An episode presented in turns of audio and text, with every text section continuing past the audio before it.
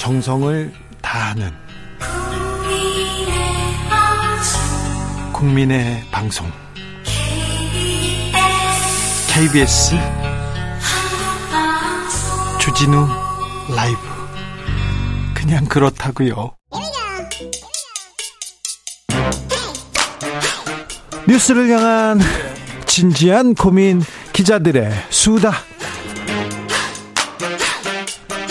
라이브 기자실을 찾은 오늘의 기자는 은지옥이요. 시사인 김은지입니다. 오늘 준비한 첫 번째 뉴스부터 가봅니다. 네, 어제 밤 늦게까지 박민식 초대 국가보훈부 장관 청문회가 열렸습니다. 인사 청문 보고서 채택 안 됐죠? 네, 아직 되지 않았는데요. 야당에서는 부적격 카드를 들고 나올 분위기가 크다라고 합니다. 네. 어제 나온 쟁점들에 대해서 제대로 소명이 되지 않았다라고 하는 부분들인데요. 네. 특히 이제 초대 보훈부 장관은 독립유공자, 민주유공자들을 서운하고 보상하는 역할을 하는데 사적 이익을 탐하고 정관예우 누렸던 검사 시절의 문제가 있어서 도덕적인 부분이 굉장히 문제가 되고 있다 이런 아, 지적이 있습니다. 전관 예우로 돈 많이 버셨더라고요.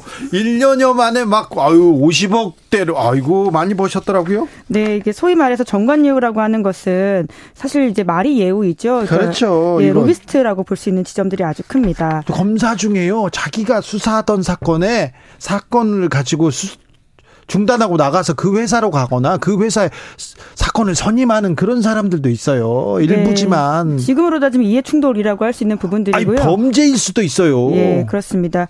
박민식 후보자 같은 경우에는 2006년 검사 사직 후에 개인 법률 사무소를 열어서 네. 국회의원 출마까지 1년 4개월 동안 50억 원으로 추정되는 사건을 수임하고 소득세 7억 4천만 원 납부했다. 이런 지적이 나왔거든요. 네, 여기에 대해서 것만 이만큼입니다. 네, 그러니까 역산을 한 겁니다. 왜냐하면 소득세 네. 를 통해 가지고 본 거라서요. 자, 다른 지적도 많이 나왔어요? 네, 박 후보자가 이제 이에 대해서는 송구스럽다라고 고개를 숙이긴 했는데요. 뿐만 아니라 이해 충돌의 직접적인 사안도 있습니다. 어떤 거요?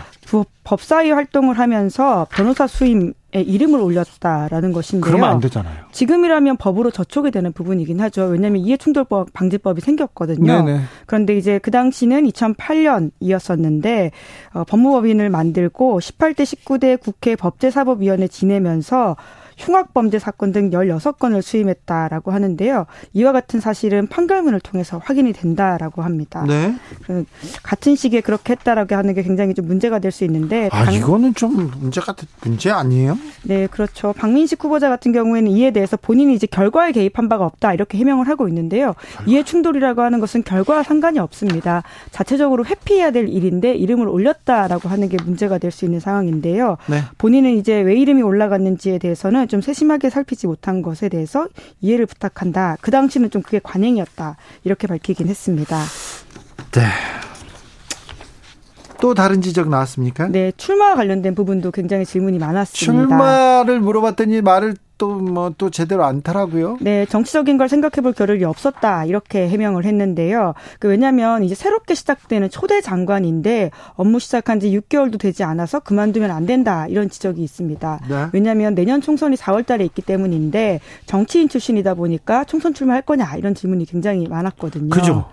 예, 거기에 대해서는 예, 입장을 정확하게 밝히지 않았는데요. 만약에 민주당이 부적격 이라는 입장을 공식적으로 내게 되면 대통령이 10일 동안 이제 다시 재송부 요청을 하고요. 그래도 재송부 요청에 응하지 않으면 임명할 수 있습니다. 네, 그렇게 또 계속 또 임명은 하겠죠. 그런데 하, 총선 출마에 대해서는 입장을 명확하게 말하는 게 맞지 않나요? 어, 장관으로 공무원으로 어, 국가를 위해서 국민을 위해서 이렇게 희생하고 헌신하겠다. 희생 헌신까지 바라지도 않아요.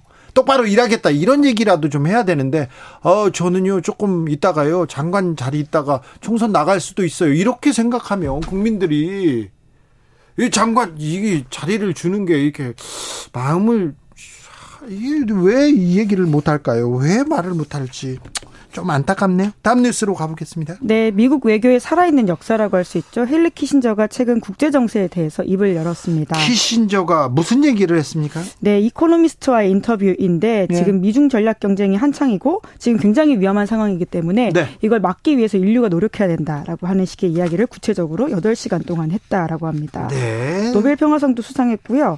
다가오는 5월 27일이면 100세가 된다라고 하거든요. 자, 이분이 근데 어떻게 좀 뛰어난 시견을 보여주긴 했습니까? 네, 특히나 이제 AI의 급속한 발전으로 인해서 전쟁을 막을 수 있는 시간이 5년에서 10년밖에 남지 않았다라고 하는 경고도 했는데요. 어, 무섭네요.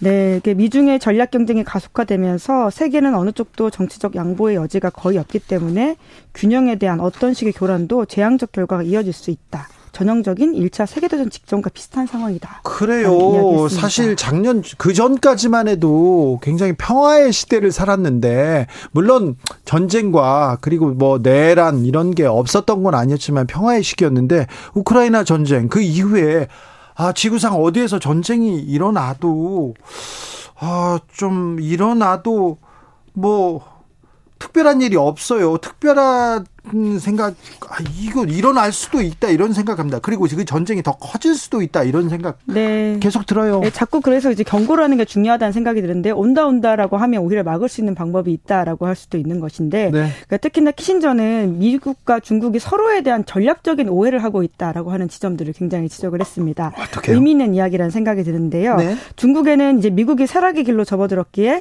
자국이 그 지위를 대처해야 되고 미국은 결코 중국을 평등하게 대할 리서가 없다라고 있다고 생각하는 사람이 많다라고 하는 네? 것인데요. 그게 오해라는 것이죠. 특히 미국 쪽에서는 중국이 자기네들을 대체하려고 한다라고 하는 것인데 중국이 실제 그렇게 생각하지 않는다라는 식의 이야기를 했고요. 거꾸로 중국도 미국을 자극하지 말라라는 취지 이야기를 계속했습니다. 그렇습니다.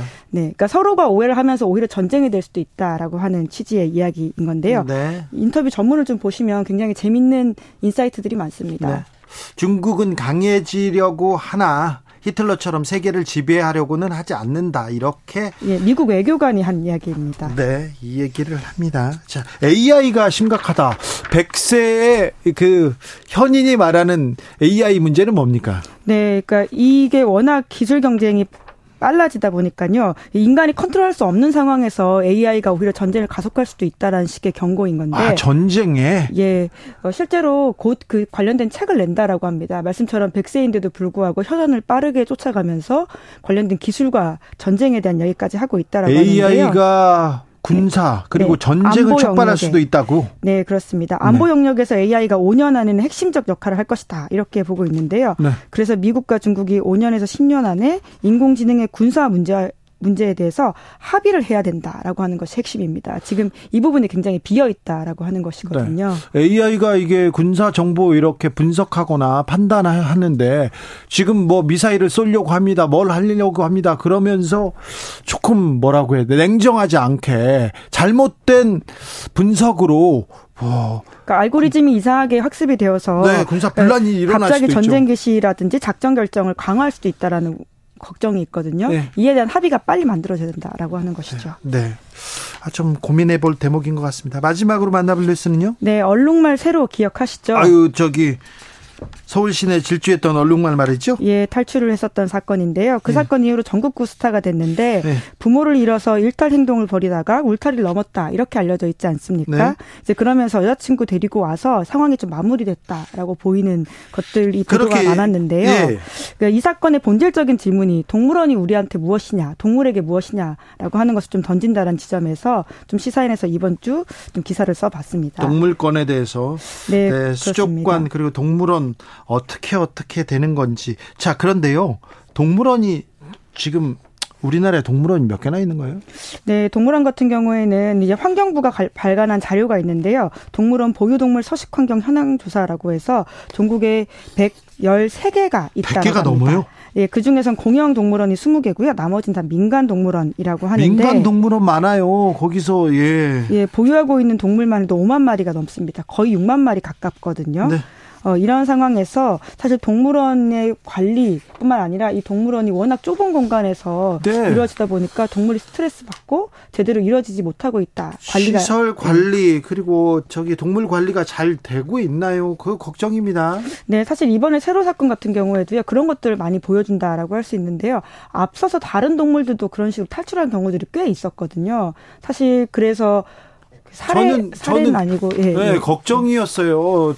또 동물원 얼룩말이 이렇게 길거리로 또 뛰쳐나왔는데 얼룩말이 좀 보기와 달리 사납습니다. 그래서 혹시 저 저기를 세로를 잘 보내야 되는데 혹시 바깥에서 이렇게 마취총으로 이렇게 영원 잠재우지 않을까 걱정했는데 잘 갔어요. 네, 앞서서 다른 퓨마 같은 경우에 실제로 사람들한테 위험할 수 있기 때문에 사살했잖아요. 예, 그런 아, 경우들이 있었거든요. 네. 그러니까 결국 동물원을 어떻게 잘 좀 만들어야 되는지에 대한 고민들을 해야 된다라는 생각이 드는데요. 동물원에 대한 고민이 필요합니다. 네, 없애기보다는 어떻게 잘 해야 되냐라는 네. 것으로 좀 질문을 바꿔야 될 것 같습니다. 특별히 동물권을 위해서 사설 동물원 좀 잘 관리해야 됩니다. 관리해야 됩니다. 조혜숙님께서 아이 핑계로 동물원 종종 찾는데요. 잠만 자고 제자리만 뱅뱅 도는 동물들 보면서 동물 원의 역할이 무엇일까 생각이 듭니다. 네, 이런 고민도 해야 될 것 같습니다. 시사인 김은지 기자와 함께했습니다. 감사합니다. 네, 고맙습니다. 교통정보센터 다녀오겠습니다. 김민희 씨.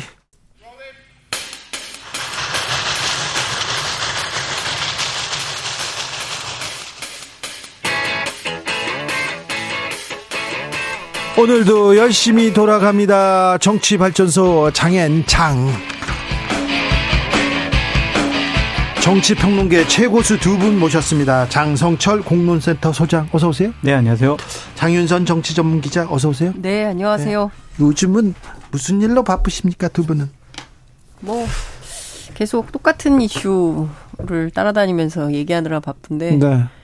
네, 좀 정치 그만했으면 좋겠다고 정치가 조금 더 나아져야 되는데 언제까지 이렇게 못하기만 할지 언제까지 이렇게 엉망일 건지 왜 수습하지 못할지 더 이상 욕하고 싶지 않다. 아. 네. 아까 대기실에서 장윤성 기자님하고 네. 이제 비판하기도 지쳤다. 지쳤다. 네. 힘들다. 좀 듣고 좀 고쳐야 되는데 네. 좀 마무리해야 되는데 잘 되는 게 없어요. 자 오늘은 음, 고 노무현 전 대통령 서거 14주기 추도식이 있었습니다. 때, 뭐, 해마다 5월이면, 네, 많은 생각이 드는데요. 이번 추도식은 어떻게 보셨어요? 뭐늘 어, 매년 해마다 5월이면 말씀하신 대로 어, 봉화에는 사람들이 네. 많이 가 있고 네. 항상 더워요. 어, 굉장히 더워서 오늘도 보니까 전부 그 노란 모자들 쓰고 네. 있더라고요. 그날마다 더웠어요. 그러니까요. 아, 돌아가셨을 때는 비가 그렇게, 그렇게 오더니, 오더니 예. 예. 근데 하여튼 뭐 오늘도 보니까 막 더워서 사람들이 많이 이제 어 그러는 것 같고 네. 네 어찌됐든 뭐 한 7천 명 정도의 시민들이 모여서 어 노무현 전 대통령 애도하고 그리고 또 추도하면서 어, 이제 여전히 살아있는 노무현 정신을 우리 정치에서 또 우리 일상에서 어떻게 구현하고, 어, 발현시킬 거냐, 이런 고민들을 하고 있는 것이 아닌가 싶은데, 어쨌든 여야 정치권이 싹 다 왔습니다. 한덕수 총리 포함해가지고 뭐 국회의장, 뭐 여야 대표 나란히 쭉 앉으셨더라고요. 뭐 이재명 대표, 김기현 대표, 네. 이정미 대표 쭉 앉아서 뭐 특별한 얘기는 없어요. 그냥 뭐 그런 자리에 앉아서 서로 뭐 덕담도 하고 뭐 좀 우리 앞으로 어떻게 하면 좋을까 논의도 모으고 이러면 좋은데 그냥 다들 앞만 보고 앉아 있어서 좀 답답하더라고요. 저는 이제 보수 쪽 입장에서 계속 정치권에 있었거든요. 예. 그럼에도 불구하고 노무현 전 대통령에 대해서는 존경과 애틋함이 있어요. 네. 그분의 삶이 마지막에는 비극적으로 끝났지만 대통령 시절에 보여주셨던 반칙과 특권을 타파하겠다, 기득권을 없애겠다, 지방균형 발전을 하겠다, 진영을 넘어선 국익을 위한 결정하신 네. 부분들에 대해서는 우리가 높게 평가하지 않을 수가 없습니다. 네. 윤석열 대통령도 그런 여러 가지 노무현 전 대통령의 업적에 대해서 크게 인정을 했고 또 그때 눈물도 한번 글썽이셨잖아요. 네. 무기 메이고 그런 것을 보면 저는 이랬으면 좋겠어요. 오늘 여야 대표들, 정치권 지도자들 다 함께 그 자리에서 추도했잖아요. 네. 그러한 모습들이 좀 정치권에서 예. 현실 정치에서도 좀 보여줬으면 좋겠다라는 생각이 듭니다. 네. 네뭐 돌아, 돌아서서는 또 다 이제 정쟁거리들이 있으니까 네. 뭐 김남국 돈봉투 뭐 등등에 대해서 정쟁하고 서로 이제 말폭탄 쏘아 올리고 뭐 이렇게 했는데요. 그러니까 저는 이제 그 하여튼 이게 0.73% 표차 때문인 것인지 아니면 우리 정치가 꽤 오랫동안 서로 극단적으로 대립을 해온 탓인지 그러니까 어. 적 아니면 동지 이렇게 딱 나눠서 싸우는데 너무 우리가 익숙해진 것인지는 그렇죠. 모르겠어요. 예. 네. 그런 제가 좀 드리고 싶은 말씀 뭐냐면 전직 대통령들 다 보면 공과가 있잖아요. 네.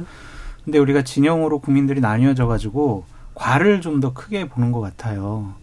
그래도 그분들은 진영을 넘어서서 대한민국이라는 나라를 다스리고 국민을 위해서 헌신하다가 돌아가신 분들 아니겠습니까? 네. 그래서 공 위주로 좀 봤으면 좋겠다라는 생각이 들고요. 네.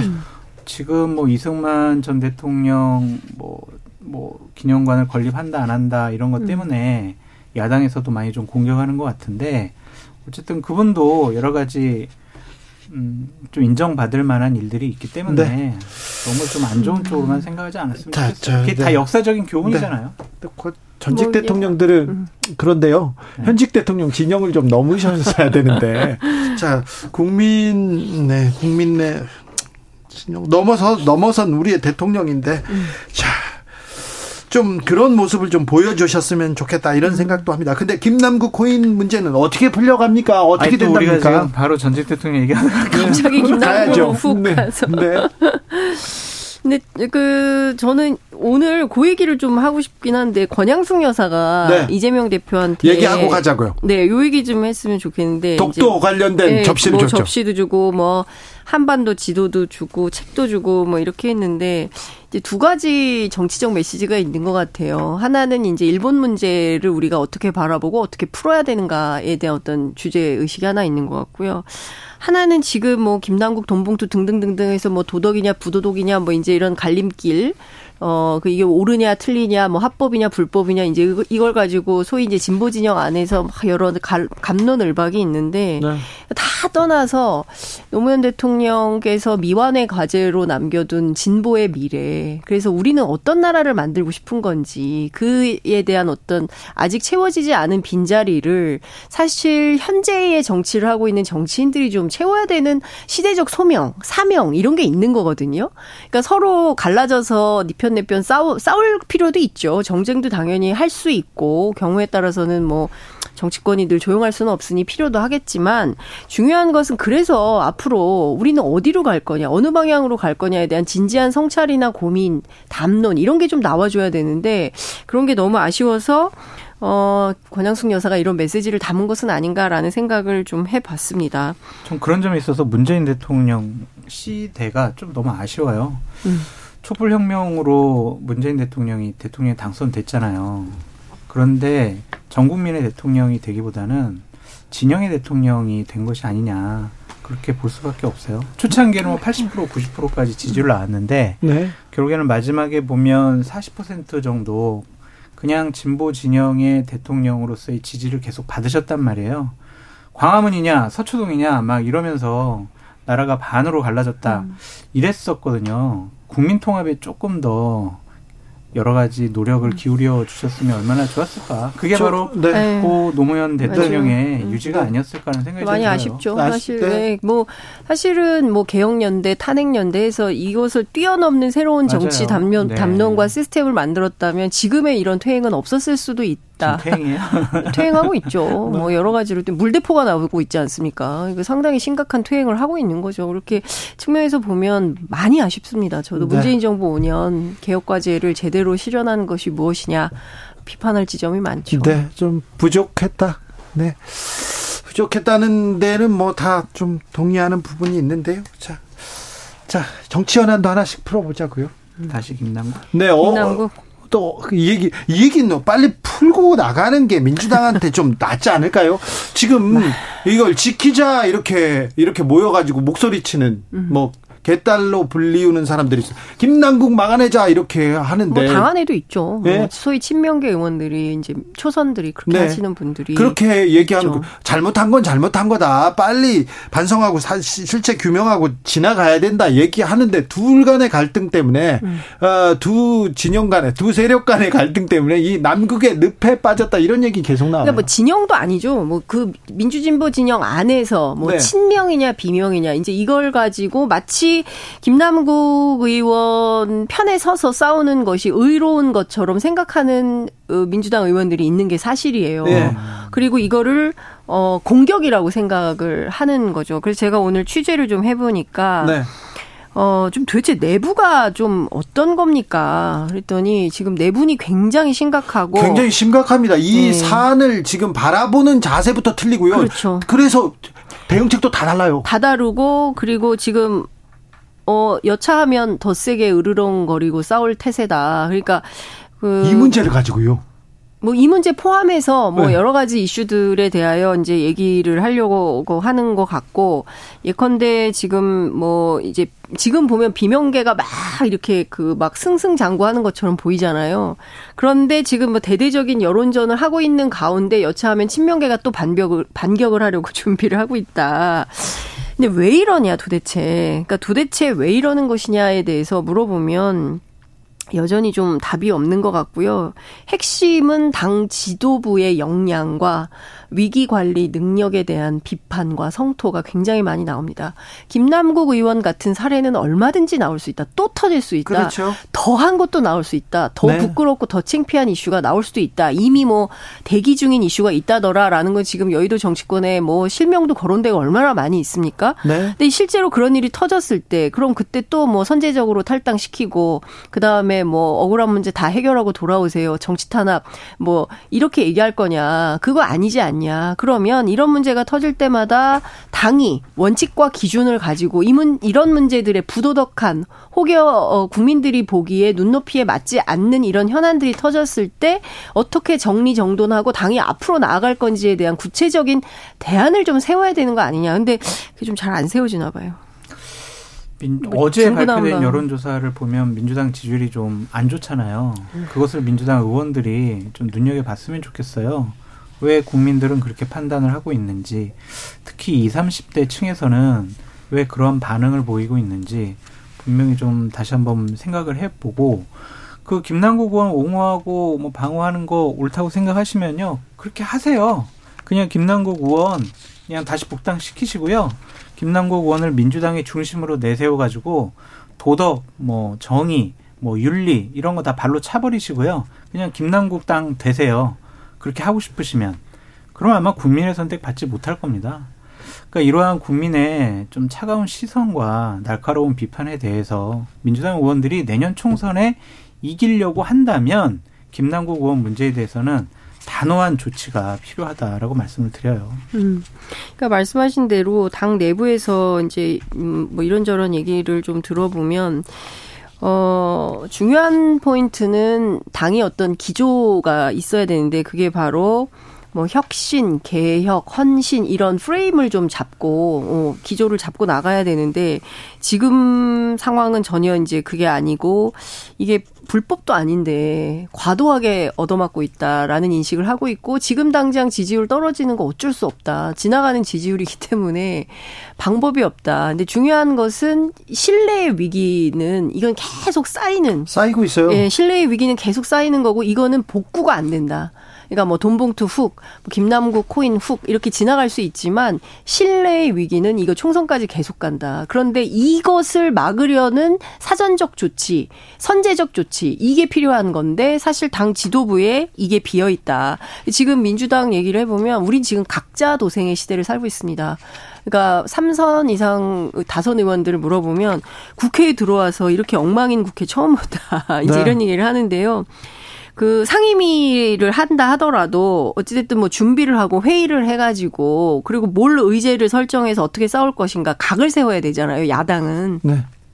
근데 전부 다 지역구로 간다는 거예요. 당이 우왕좌왕해도 내가 지역구에 가서 열심히 뛰면 나는 다 내년 총선에서 살아올 수 있어라는 이상한 믿음이 있다는 거예요. 그런데 총선은 그렇지 않잖아요. 어쨌든 전체가 같이 뛰어서 큰 틀에서 어떤 진영의 승리로 만들어내야 되는 이런 차원이 있는 건데 지금 현역들 특히 초재선들한테 그런 게 없다.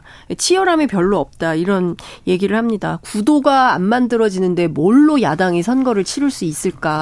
고민이 된다 이런 얘기 하고 있습니다. 저런 분위기가 있는데 이재명 당 대표가 제대로 된 판단과 결정을 못 하고 있다라는 비판도 뭐 내부에서도 나오고 외부에서도 네. 나올 수밖에 없죠. 판단하고 결정한다. 그러면서 민주당이 어, 비명 의원들한테 지속적으로 문자 폭탄, 욕설 폭탄한 강성당원 제명했습니다. 첫 음. 번째 음.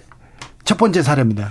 근데 이게 예. 문자 폭탄 때문이 아니라 좀 비속어나 네, 이런 것들이 있었다고 하더라고요. 네. 그건 당연한 조치다라고 말씀을 드리고요. 이것만 가지고는 안 되죠. 음. 그러니까 김남국 의원을 어떻게 처리할까가 바로 미터예요. 어젠가요, 오늘인가 고민정 의원이 제대로 얘기를 잘 했더라고요. 민주당 지지차 지지층에서는 아니 왜 의원이 코인하는 게 뭐가 잘못이야라고 아직도 반대로. 네, 고민정 의원 근데 또 거기에서 또 욕 먹고 있잖아요. 문자 폭탄 갑니다. 네. 이 부분은 이거 그러니까 이게 참. 자꾸 김남국 의원 옹호하고 김남국 의원을 비판하는 것을 이재명 당대표 비판하는 것으로 생각하는 것이 아닌가? 음. 민주당 내에서 네. 지금 민주 민주적인 목소리가 사라졌다. 비판하면 무서워서 하겠냐. 그래서 다 입을 닫고 지방으로 그리고 지역구로 가는 맞아요. 거 아닙니까? 뭐 그런 측면도 있는 거죠. 그래서 어떤 얘기를 제가 이제 좀 들어봤어요. 그러니까 그럼 지금 상황에서 이재명 대표의 판단과 입장이 제일 중요한 거 아니겠냐. 그러니까 김남국 의원에 대해서 너무 아픈 손가락 인 것이고 그리고 어쨌든 뭐 선제적으로 좋지는 못했지만 어쨌든 나중에 뭐 이렇게 먹을 욕은 욕대로 다 먹고 그리고 국회윤리위에 결국 제소하고 뭐 이제 이런 상황에까지 이르렀는데 그럼 이재명 대표는 무슨 생각인 거냐라고 이제 물어봤더니 최근에 좀 당 내부에서 조금 자신 없어 하는 분위기가 있다 그래요. 그러니까 음. 무슨 얘기냐 물어봤더니 이제 좀 주눅 들어 있는 것 같다. 그러니까 이 일테면은 이재명 대표가 어 사실은 무슨 지방에 이제 무슨 그 뭡니까 그 성남시장 하다가 이제 행정을 하다가 왔기 때문에 여의도 문법에 익숙치 않고 여의도에 뭐 사람이 많은 것도 아니고 이제 본인 말에 따른 본인은 이제 손가락으로 다 했다는 거예요. 손가락 하나로 행정 시절에는. 네. 근데 지금 뭐 당대표 부하들이 아니잖아요, 의원들이. 그러니까 네. 말도 잘 안 듣고 원하는 대로 시스템이 잘 안 돌아가는 것에 대한 어떤 좀 어려운 고통 이런 게 있는 모양이에요. 그래서 민주당 의원들이 이런 얘기를 하더라고요. 친명이 달래 친명이냐. 이재명 대표의 리더십이 살 수 있는 방향으로 기여하고 헌신하고 이런 모습을 보여줘야 되는데 지난번에 혁신의총 할 때도 딱 한 명 얘기했대요. 김용진 의원. 나머진 다 조용히 있었다고 하더라고요. 그래서 그 소위 이재명 대표 주변에 있는 친명 의원들의 어떤 역할론, 그다음에 당 지도부가 그냥 지도부고 난 최고위원이다 이렇게 나와서 각자 뭐, 뭐 정리조정 없이 얘기하는 것이 아니라 치열하게 내부에서 싸우고 나와서는 일치된 메시지를 좀 발표하면서 그 리더십을 좀 세워주는 방향으로 가져가야 되는 거 아니냐라는 얘기도 하고 있습니다. 아무튼 이 김남국 논란을 빨리 정리해야 되는데 이렇게 방송에서 저희가 얘기하는 것 자체가 민주당한테는 엄청난 부담이라는 거 알아야 되는데 그냥 뭐 시간이 아니요, 그렇지 않을 거예요. 뭔가 또 나오지요. 이제 저쪽이 잘못하면 된다고 생각해요. 그러니까 윤석열 정부가 실수할 거다. 후쿠시마 오염수 이런 걸로 자. 사고 칠 거다. 그러면 우리한테 또 기회가 온다. 더불어민주당 지지율은 계속 하락하고 있다는 장성철 어, 소장의 지적이 있었습니다. 앞서 언급한 리얼미터 조사하고 개요는 같습니다. 자세한 사항은 중앙선거 여론조사 심의위원회 홈페이지 참조하시면 됩니다. 그런데요, 음, 어, 더불어민주당 지지율이 42.4%로 8일부터 12일간 조사한 어, 전주보다 4.6% 어, 음. 하락했다고 합니다. 근데 거기서 더 좋은 게 뭐냐면요. 서울, 경기, 인천. 네. 거기서 다 국민의힘에게 뒤져요. 젊은 사람들 다 지금 2030이 네, 많이 이탈하고 있습니다. 그런데도 민주당은 위기감을 못 느끼고 이재명 당 대표는 뭐라고 얘기했냐면 아니 남국이 탈당했는데 우리가 뭘 어떻게 해. 이런 식의 얘기를 하고 계시거든요. 무책임한 건지 네. 아니면은 공식적으로 그런 얘기를 하신 적이 있나요? 언론에 나왔어요. 음. 그래가지고 이게 너무 아껴서 그러신 건지 네. 이게 반성 없는 온정주의 이것은 잘못된 거다. 김재원 최고위원은 어떻게 된답니까? 국민 의 얘기 다 했어요? 네, 이제, 이제 여기도 조금 해야 될 거 아니에요. 음. 저 국민의힘 어떻게 해요? 이게 어떻게 안 돼요? 김재원 최고가 오늘부터 언론 활동을 시작을 네, 네 했죠. 네, 네, 이제 입을 열기 시작했습니다. 아, 지역으로 내려가서 지역 국민들을 만나고요. 또 활동하겠다고 합니다. 당을 위해서 헌신하겠다고 합니다. 총선은 아무도 모른다고 합니다.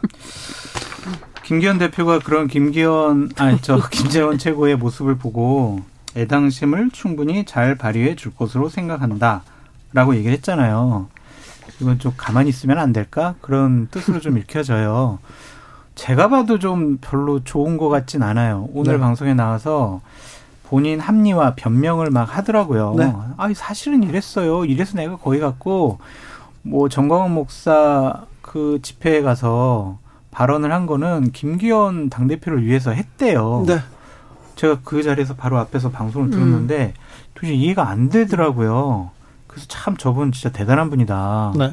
그냥 하고 싶은 대로 하시라. 네. 그냥 그렇게 얘기할 수밖에 없겠어요. 아 그래요? 두 가지잖아요. 하나는 나는 전당대회 최다 득표 어, 최, 네. 최다 득표자다. 수석 최고위원이다. 수석 최고다. 네. 그리고 내가 그만두려고 하더라도 이 지지자들이 막 징계 반대 서명 운동까지 하는데 네. 나를 생각하는 지지자들이 이렇게 많은데 내가 어떻게 이 사람들의 기대를 저버릴 수가 있겠냐. 그래서 사퇴할 수가 없었고 물러설 수 있는 길이 없었다. 그러니까 지지자들 때문에 못 그만둔다는 거예요. 그러니까 이게 네. 무슨 얘기냐면 그냥 태극기의 남자 자, 김재원이에요. 네. 그리고 이거 어쨌든 지금 뭐 어, 지금 대통령 지지율이 4주 연속 오르고 있고 그리고 또 어, 야당에 비해서 말씀드렸습니다. 네, 야당에 비해서 여당도 지지율이 오르고 있기 때문에 네. 이참에 중도 확장의 길로 가려고 하는데 여차하면 김재원 의원이 이제 발목을 딱 잡고 네. 어, 중도 확장의 걸림돌이 되는 거죠. 그리고 당 내부를 취재해 보면 어떤 얘기를 하냐면 그렇게 애를 써도 끝났다. 공천 어렵다. 어, 뭐 공천 어려운지 끝났는지 김재원, 뭐 김재원한테 들어봐야 되겠는데요? 아니 아니 김재원 의원은 이렇게 끊임없이 이제 자기는 아직 희망이 남아 있다고 이제 얘기하죠. 주장을 하지만 끝났다고 그래요. 그러니까 알겠습니다. 참 그렇습니다. 자, 예. 근데요. 심평 변호사도 그렇고 친여 국민의힘 쪽 사람들이 계속 조국 총선 출마설을 띄웁니다. 이거는 조국 전 장관이 자초한 거다라고 볼 수밖에 없어요. 왜냐하면 내년 총선 출마할 거예요. 그러면은 보통 출마 안 할 거면 아, 전 정치 안 합니다. 저는 절대로 출마 안 합니다. 이래야 되는데 말씀드리기가 좀 곤란합니다. 이랬거든요. 근데 나는 출마하고 싶은데 지금은 내 의지와 생각을 밝힐 단계가 아닌 것 같아요. 나중에 얘기할게요. 기회만 엿보고 있는 거 아니냐 라고 우리가 분석해 볼 수밖에 없어요. 그래서 이게 자꾸 띄우는 게 아니라 이렇게 자꾸 어 조국 전 장관 나올 것 같아요라고 얘기를 하는데도 조국 전 장관이 끊지는 않잖아요. 나 안 나간다니까요. 그러니까 그런 소리 하지 마세요라고 해야 되는데 안 해요. 아니 그? 재판 중이기 때문에 네. 정치에 대해서 뭐 얘기하기 어렵다라고 말합니다. 그러니까 무슨 얘기냐면요. 그리고 실제로 본인 재판 있죠. 부인 감옥가 있죠. 아들 딸 지금 뭐 미래가 지금 알 수 없는 이런 상황이기 때문에 아니, 그렇게 그런 분이 북콘서트 네. 가서 아, 그 북콘서트 제가 물어봤더니 여러 가지 얘기를 그 해요. 오마이뉴스에서 책을 냈잖아요. 네. 그래서 그 책 판매를 위해서 원래 콘서트를 하기로 했었는데 여러 가지로 일정 때문에 안 돼서 한 거다. 상업용이다. 분명히 얘기를 했어요. 그런데 그러니까 조국 교수 입장에서는 퇴로가 없어 보이긴 해요. 정치하고 싶어 할 수도 있다고 감사합니다. 저는 시간이 끝났어요. 다 됐어요. 인사합니다. 네.